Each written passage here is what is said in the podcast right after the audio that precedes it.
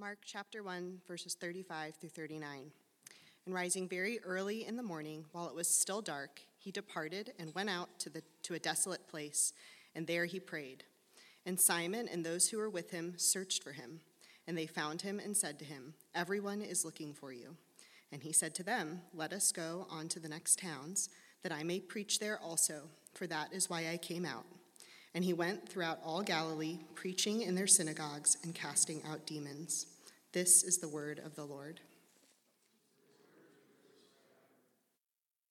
Well, good morning, everyone. We're going to pray now for the sermon, the preaching of God's word, but also we're going to pray for the war that broke out in Israel, for the conflict that's going on that we all woke up to that news yesterday. And uh, before we pray, I'll just say this too that I, I, just covet your continued prayers. My parents are in Israel right now with um, a team from their church. They were in the Holy Land when this all broke out. So they're stuck sheltering in place in Galilee right now and struggling to get out. And so um, I just covet your continued prayers for, for them and for the members of their church that are there as well. But let's pray together. Heavenly Father, we do come to you this morning acknowledging that you are the sovereign Lord of all. God, we know that the news that we all woke up to yesterday regarding this new, very intense conflict in Israel didn't take you by surprise. You're not alarmed. You're not overly concerned. You understand what's happening and you have a plan and a purpose in all of it. And so, God, we as believers here in Santa Barbara and for Christians around the world, we take great comfort in knowing that we have a sovereign God seated on his throne, ruling over the affairs of humanity. But Lord, our hearts do break as we see the images coming out of the Holy Land, as we see people who have been killed and bombs that are exploding and buildings that are collapsing, Lord, it, it grieves our hearts. And we know that all of that suffering grieves your heart as well. And so, God, as your people, we would ask, we would cry out to you today and ask that there would be a quick end to this conflict right now. God, we also would pray for the safety of every innocent civilian there in the land of Israel. God, would you protect the innocent lives there? Father, we pray for comfort for the families who have already lost loved ones. We know that the death count has been climbing, as has the, the, the count of those who have been wounded. And so, Lord, we just pray for great comfort during this incredibly sad and difficult time. Father, we also pray for the many who have, who have been taken hostage, who have been taken captive by Hamas. Lord, would you be with those folks now? They must be so afraid, so terrified. Would you please meet them where they're at? Would you even draw people to yourself through this terrifying experience? But God, we pray for the safety of all of those particularly the, the women and the children who have been taken hostage. God, be merciful. Father, we pray for my parents and their church. God, we pray for the many other foreigners who are in Israel for various reasons that at this moment would love to get out, would love to get back home to wherever they're from. God, would you be gracious and open up passageways for my parents and their church and the many others to ultimately get out of this war zone and get back to a place of safety. And Father, lastly, we just pray for the Christians in the Holy Land. God, the churches that are there, the believers that are there. God, in the midst of their own fear for their lives and their safety, would you supernaturally give them a capacity to love and minister and preach the gospel during this incredibly difficult time? And God, we pray that one of the great effects that would come out of this really terrible situation would be that there would be a great harvest of souls. That people would look up and know that their redemption draws near. That people would turn to Christ in faith and find that He is a solid rock and a wonderful Savior. So, God, do a mighty work and let there be a mighty harvest of souls through this conflict. And Father, we pray now for this time in your word. God, would you minister to us through the preaching and the teaching of the Holy Scriptures? And we ask this in Jesus' name. Amen. Amen. Thank you for praying with me. Would you please be seated?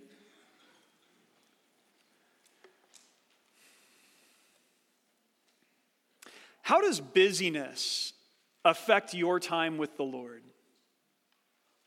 How does busyness affect your time with the Lord?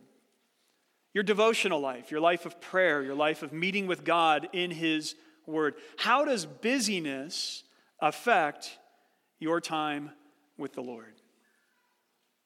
I could just stop right there, I'm sure, and walk away. And the Holy Spirit has a lot of ammunition right now to work on all of our hearts. Because even in constructing that sentence and that question, I found my own self challenged as I thought about the ways that busyness impacts my life with the Lord.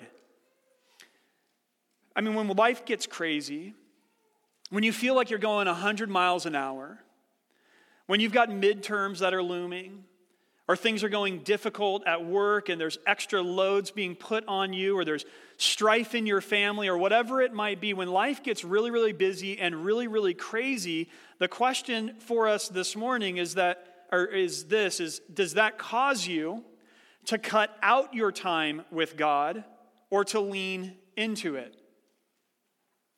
Martin Luther, the famous reformer, was a man of prayer. And I tried to trace this down to see if this is really his quote. Nobody knows for sure, but this is a quote that is widely attributed to Martin Luther. He's quoted as, uh, of, or he's quoted as have, having said this. He said, I have so much to do today that I shall spend the first three hours in prayer. Crazy, right? Now, people did attest to the fact that they knew that Luther had prayed many times for multiple hours in a row. Most of us, myself included, often say it this way. If we were to construct a similar sentence to Luther's, we would say, I have so much to do today that I shall spend the first three minutes in prayer. Right? I got to get to my to do list. I've got things that need to get done. I just have to rush through prayer and get to these things. But what a different perspective that Luther offers to us.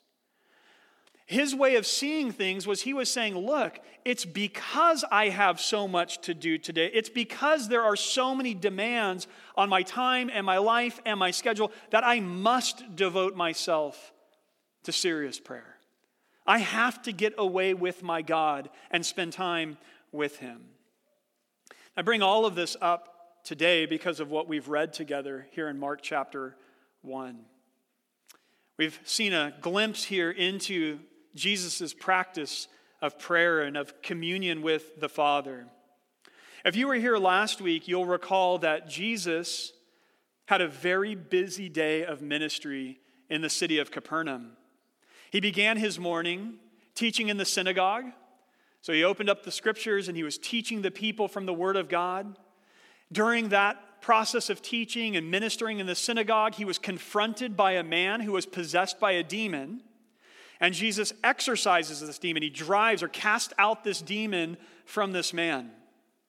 After a long morning of ministry in the synagogue, Jesus and his disciples go back to Andrew and Simon's home, where they probably wanted food and rest. But instead, as they walk through the door, there's a new need that's presented to Jesus. Simon's mother in law is lying there on her deathbed, essentially, sick with a fever. And everybody brings this to Jesus' attention, hoping that he'll heal her. And of course, out of compassion, he does exactly that. He touches this woman, he heals her, he raises her up from her sick bed. And after that, as the sun began to set that day on the Sea of Galilee, rather than the workflow slowing down for our Savior, we read this. That evening at sundown, they brought to him all who were sick or oppressed by demons and the whole city was gathered together at the door. And he healed many who were sick with various diseases and cast out many demons. Jesus would have been wiped out from a long day that carried into the night of serious and intense and grueling ministry. Added to that, that the needs that are pressing in on Jesus show no signs of slowing down. In fact, on this next day that we read about in these verses, the disciples will come to Jesus and they'll say to him, Jesus, everybody is looking for you. And so this is a busy, busy time of ministry in the life of Jesus. And yet, despite all of his busyness, Jesus makes prayer his priority. And of course, if our Savior found it necessary in the midst of his life to carve out time to commune with the Father and to pray to God, how much more should we, weak, fallen, sinful humans, make prayer a priority in our lives and in our ministries? In this text, then, the first thing that we see modeled for us in the life of our Lord is the priority of prayer. And we see this in verses 35 through 37. Let's read them again and really soak in the Word of God this morning. Here's Mark 1, starting in verse 35.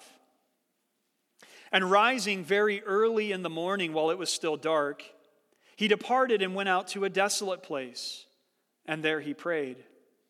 And Simon and those who were with him searched for him, and they found him and said to him, Everyone is looking for you. We'll stop there. We see the priority of prayer modeled for us in the life of Jesus here, both in the timing and the location of Jesus' prayer. Notice with me the timing of it. Mark writes this he says, rising very early in the morning while it was still dark. Now, I know that different people have different routines for their devotional life. Some people like to spend time with the Lord first thing, others, perhaps on a lunch break, and others still like to spend time with the Lord primarily in the evening. But, family, it should not be lost on us that Jesus, here and elsewhere in the scriptures, made prayer his first order of business. And I would suggest to you that there is incredible wisdom and benefit found in following his example. Nothing communicates that something is a priority to you like putting it first. Whenever something is first, again, that shows, that reveals, that communicates that this matters most. This is my priority. And one of the great advantages of doing so is that it ensures that your time alone with the Lord happens before the cares of the day get after you. It wouldn't be long before the disciples themselves woke up, found that Jesus was missing.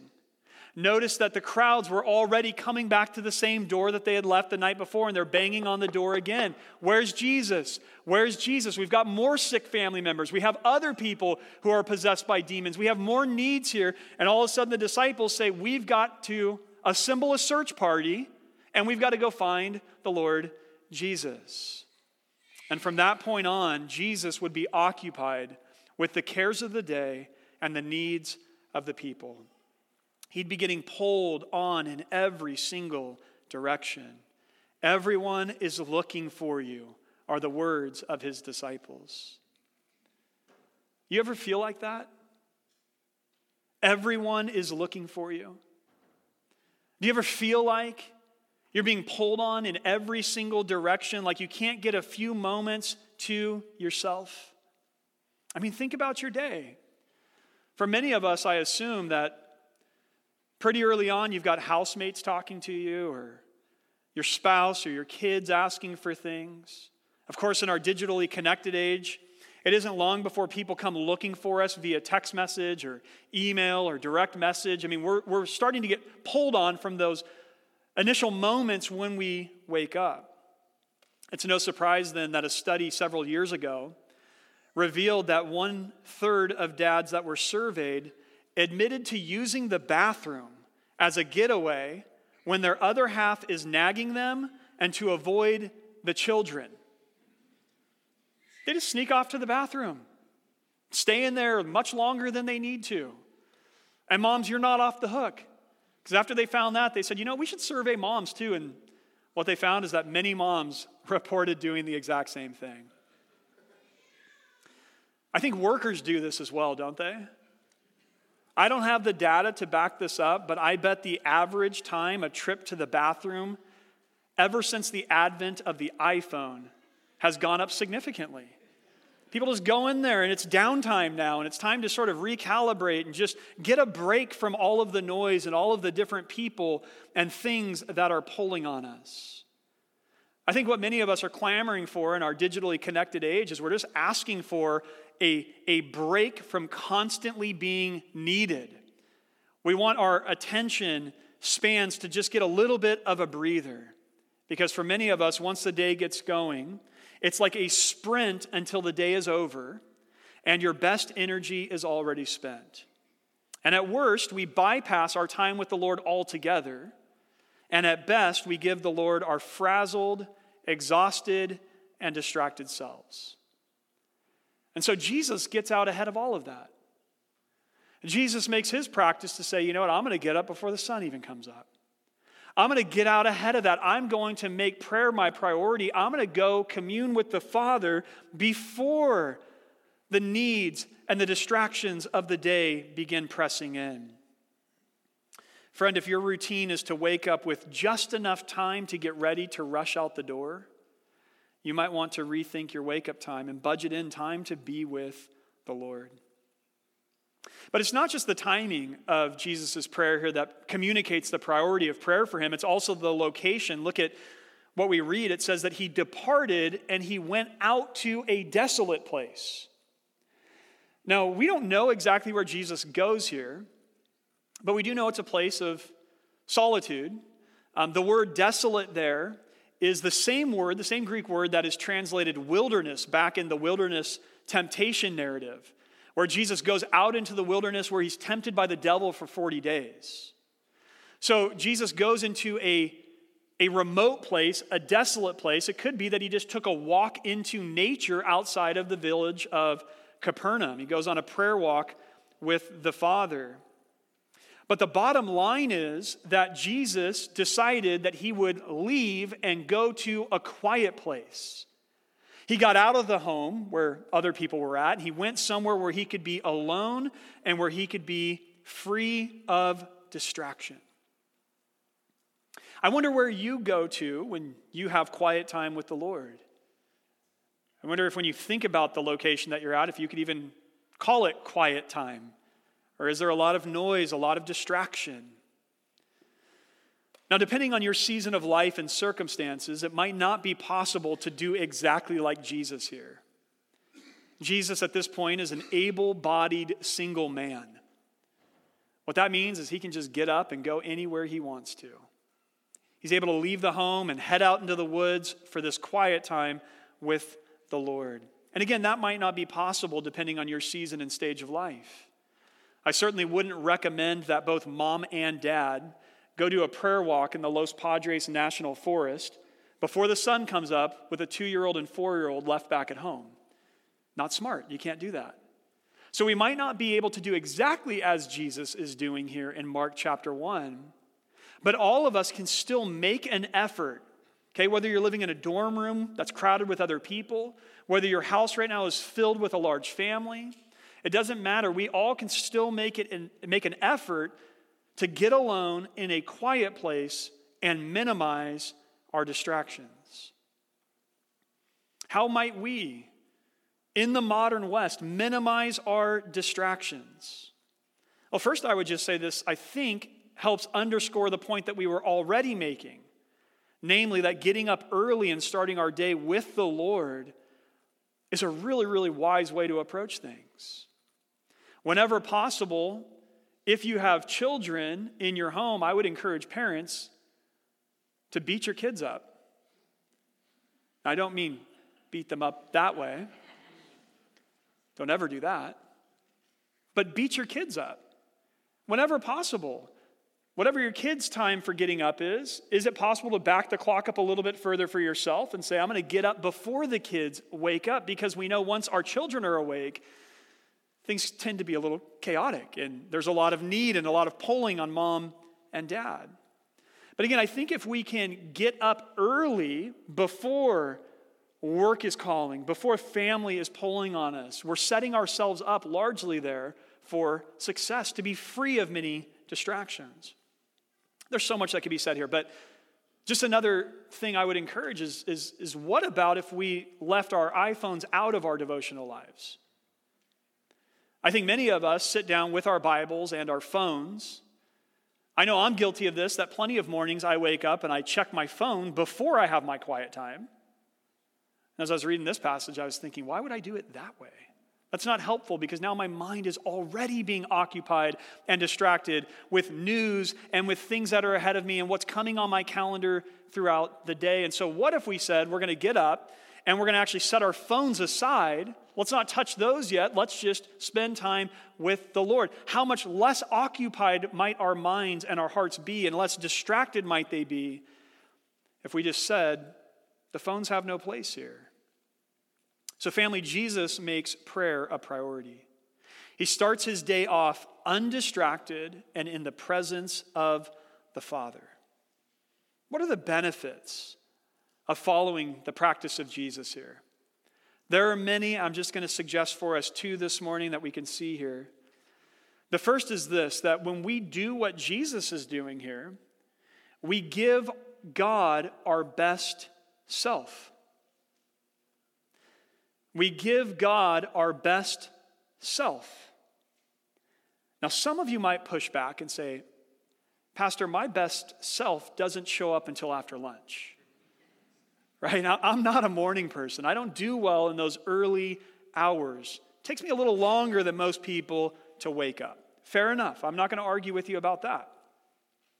It might be true that you feel most energized after the day has gotten going, but I'm not talking simply about you being your most energized self.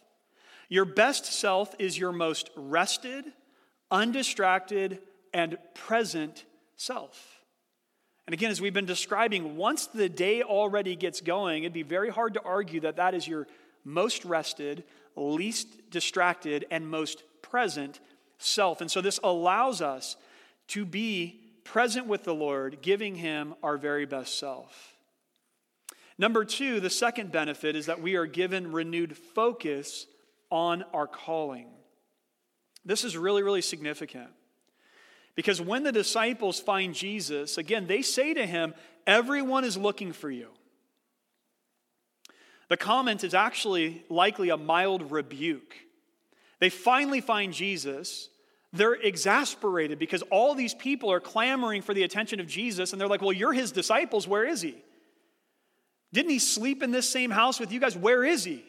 Uh, we don't know. We don't know. So when they finally find Jesus, they're a little bit exasperated and they're saying to him, Everyone's looking for you. Or to put it differently, they're saying, What are you doing out here? You should be back in Capernaum with us, ministering to all of these people. You, you abandoned us, you left us on our own. Don't you realize that there are ministry opportunities abounding back at my house. So it doesn't take long for Jesus to begin getting pulled in all these different directions. People are making demands now on his time. People are having opinions about what he ought to be doing with his day. You can, you can read the subtext here with the disciples. They're saying, the priority is you continuing that healing ministry you were doing last night. Because now even more people have shown up and they're looking for that Jesus to show up. So they've got opinions about what Jesus ought to be doing that day. But look at Jesus' response. Verse 38. And he said to them, Let us go on to the next towns that I may preach there also, for that is why I came out. And he went throughout all Galilee, preaching in their synagogues and casting out demons. Jesus says to the disciples, when they say, Everyone is looking for you, he says, No, I'm good. I'm good. I'm not going to actually continue healing everybody in Capernaum. In fact, my time in Capernaum right now is over, it's, it's concluded. I'm moving on to other towns in Galilee to go about the ministry of preaching. I'm going to go preach the gospel in these other towns. Friends, after spending time in prayer that morning, Jesus has a renewed focus and clarity regarding his ministry and his mission. And even the demands of a thousand people in Capernaum cannot derail him. He is so laser focused and crystal clear on what God has called him to do that, again, the demands of his disciples and tons and tons of people are not going to get him off course. And so, one of the great benefits of starting your day off with the Lord is that it provides perspective and clarity and focus for your day. As we sit first with the Lord and we immerse ourselves in the truth of His Word and we sit and we pray with God, our minds and our hearts get reoriented. We're reminded of the truths of God's Word. That, that I belong to Him. I'm a child of God, and we're reminded of the mission that God has called us to. That we're called to love God and love our neighbor and lead other, people's to, or other people to do the same. We're, we're, we're heightened in our sensitivity that there is an enemy out there and there's temptation that I'm going to face today, and we're armored up and we're prepared for that. All of this prepares us with focus and clarity about what really, really matters.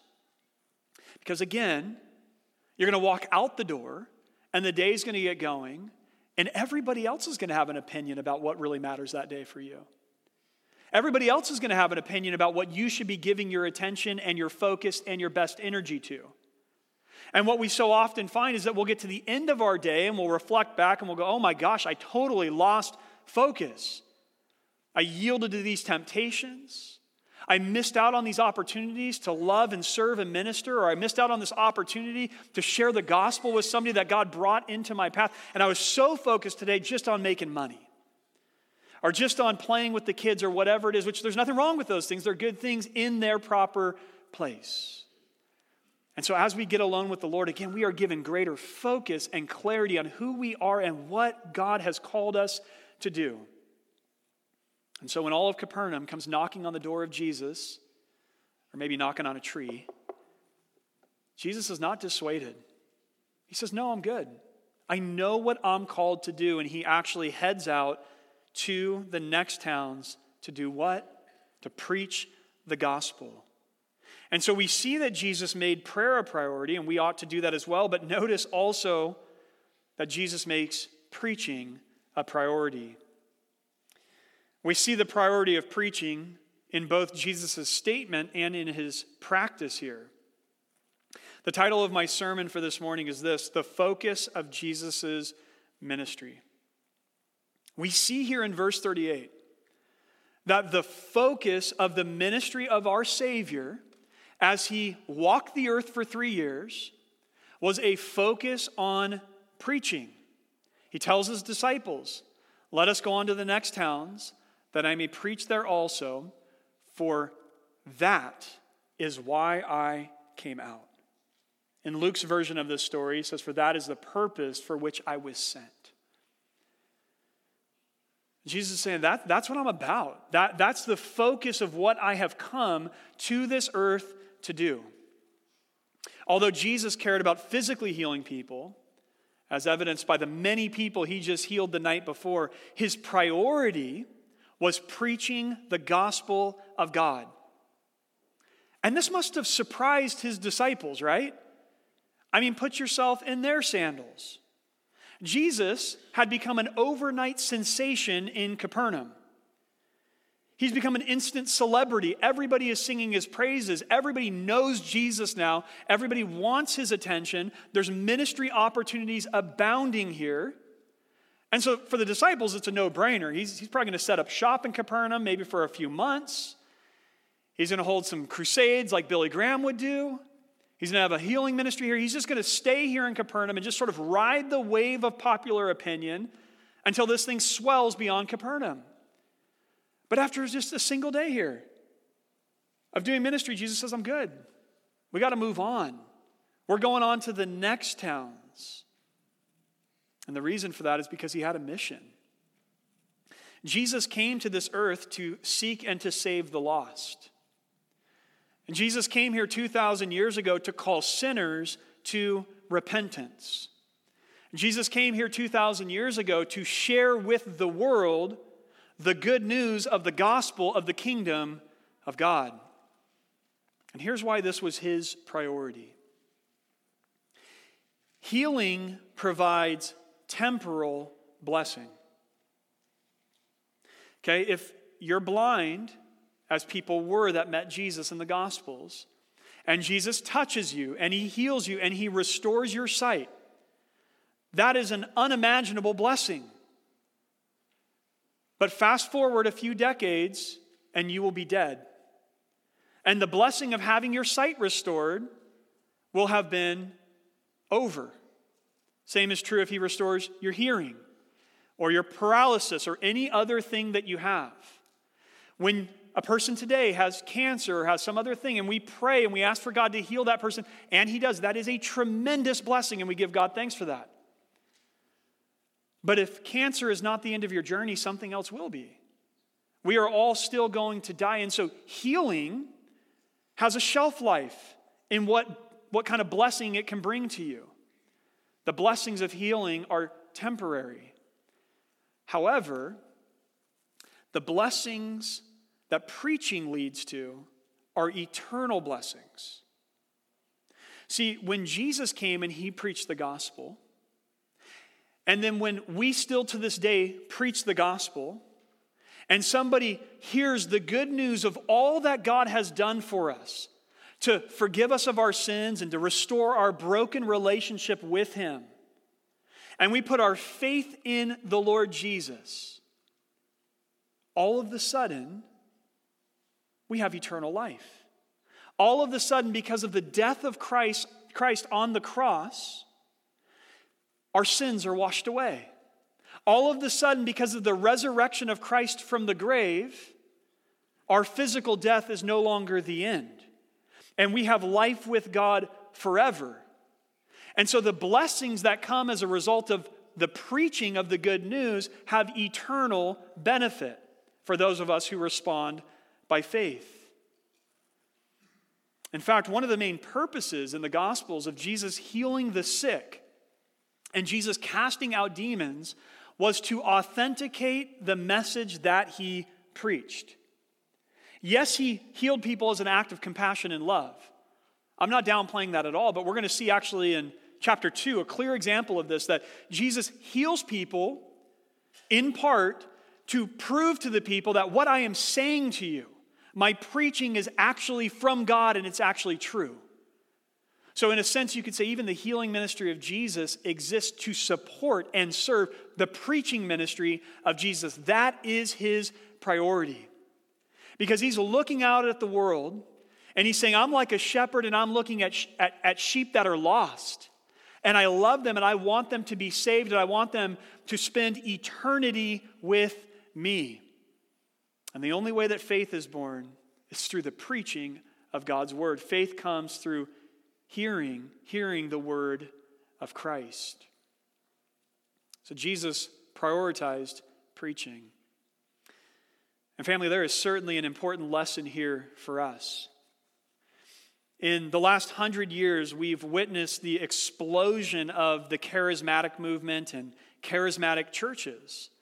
And in these churches, there is a strong emphasis on the spiritual gifts, especially the extraordinary gifts, sometimes called the sign gifts, things like healing or prophesying or speaking in tongues or exorcisms. And one of the effects of that has been the elevating of those gifts and the diminishing of preaching in some of those churches. And this is tragic. Added to that, that in the last couple of decades, there has been a pivot in a growing number, number of churches toward what is sometimes called the social gospel, where churches that are gathering together every Lord's Day like we are have made their focus and their emphasis in ministry on ministries of mercy and justice. And of course, these are important ministries and they have their place. But one of the effects of this pivot in focus has been an elevating of those ministries and either a diminishing of preaching the gospel or just fundamentally misunderstanding the gospel altogether. And, brothers and sisters, this is a tragedy. Jesus made preaching the good news his priority. I don't often do this, but I want to read a lengthy quote for us this morning. And it's from Bishop J.C. Ryle, who's probably best known for a book that he wrote on holiness. Um, but he's written widely. I would commend anything written by Bishop J.C. Ryle to you, it would edify you tremendously. But he's writing over 200 years ago, or almost 200 years ago, I should say. And here's what he wrote in his commentary on Mark about this passage. He says, Our Lord declares that he came on earth to be a preacher and a teacher. He came to fulfill the prophetical office, to be the prophet greater than Moses, who had been so long foretold in Deuteronomy. He left the glory which he had from all eternity with the Father to do the work of an evangelist. Therefore, he says, I came forth. We ought to observe here what an infinite honor the Lord Jesus puts on the office of the preacher. It is an office which the eternal Son of God himself undertook. He might have spent his earthly ministry instituting and keeping up ceremonies like Aaron. He might have ruled and reigned as a king like David but he chose a different calling. Until the time when he died as a sacrifice for our sins, his daily and almost hourly work was to preach. Therefore, he says, I came forth. Let us never be moved by those who cry down the preacher's office and tell us that the sacraments and other ordinances are of more importance than sermons. Let us give to every part of God's public worship its proper place and honor. But let us beware of placing any part of it above preaching. By preaching, the church of Christ was first gathered together and founded. And by preaching, it has ever been maintained in health and prosperity. By preaching, sinners are awakened. By preaching, inquirers are led on. By preaching, saints are built up. By preaching, Christianity is being carried to the heathen world. There are many now who sneer at missionaries and mock those who go out into the highways of our own land to tell others the good news. But such persons would do well to pause and consider calmly what they are doing. The very work which they ridicule is the work which turned the world upside down and cast heathenism to the ground. Above all, it is the very work which Christ himself undertook. The King of Kings and Lord of Lords himself was once a preacher. For three long years, he went to and fro proclaiming the gospel. Sometimes we see him in a house, sometimes on the mountainside, sometimes in the Jewish synagogue, sometimes in a boat on the sea. But the great work he took up was always one and the same. He came always preaching and teaching. Therefore, he says, I came forth. Let us leave this passage with a solemn resolution never to despise prophesying 1 thessalonians 5.20 the minister we hear may not be highly gifted the sermons that we listen to may be weak and poor but after all preaching is god's grand ordinance for converting and saving souls the faithful preacher of the gospel is handling the very weapon which the son of god was not ashamed to employ this is the work of which Christ has said, Therefore I came forth. End quote. Friends, I hope that you find it as remarkable as J.C. Ryle did that our Savior came to this earth and made preaching his priority. It is our duty as Christians to make sure that preaching of the Word always has a central place in our life together, in our public worship. And it is our duty to make sure that the preaching and the teaching of the good news of Jesus Christ remains central to every single one of our lives and all of our own ministries. Jesus himself said, For that is why I came forth. Our passage today ends with a hint of the significance and the power of preaching.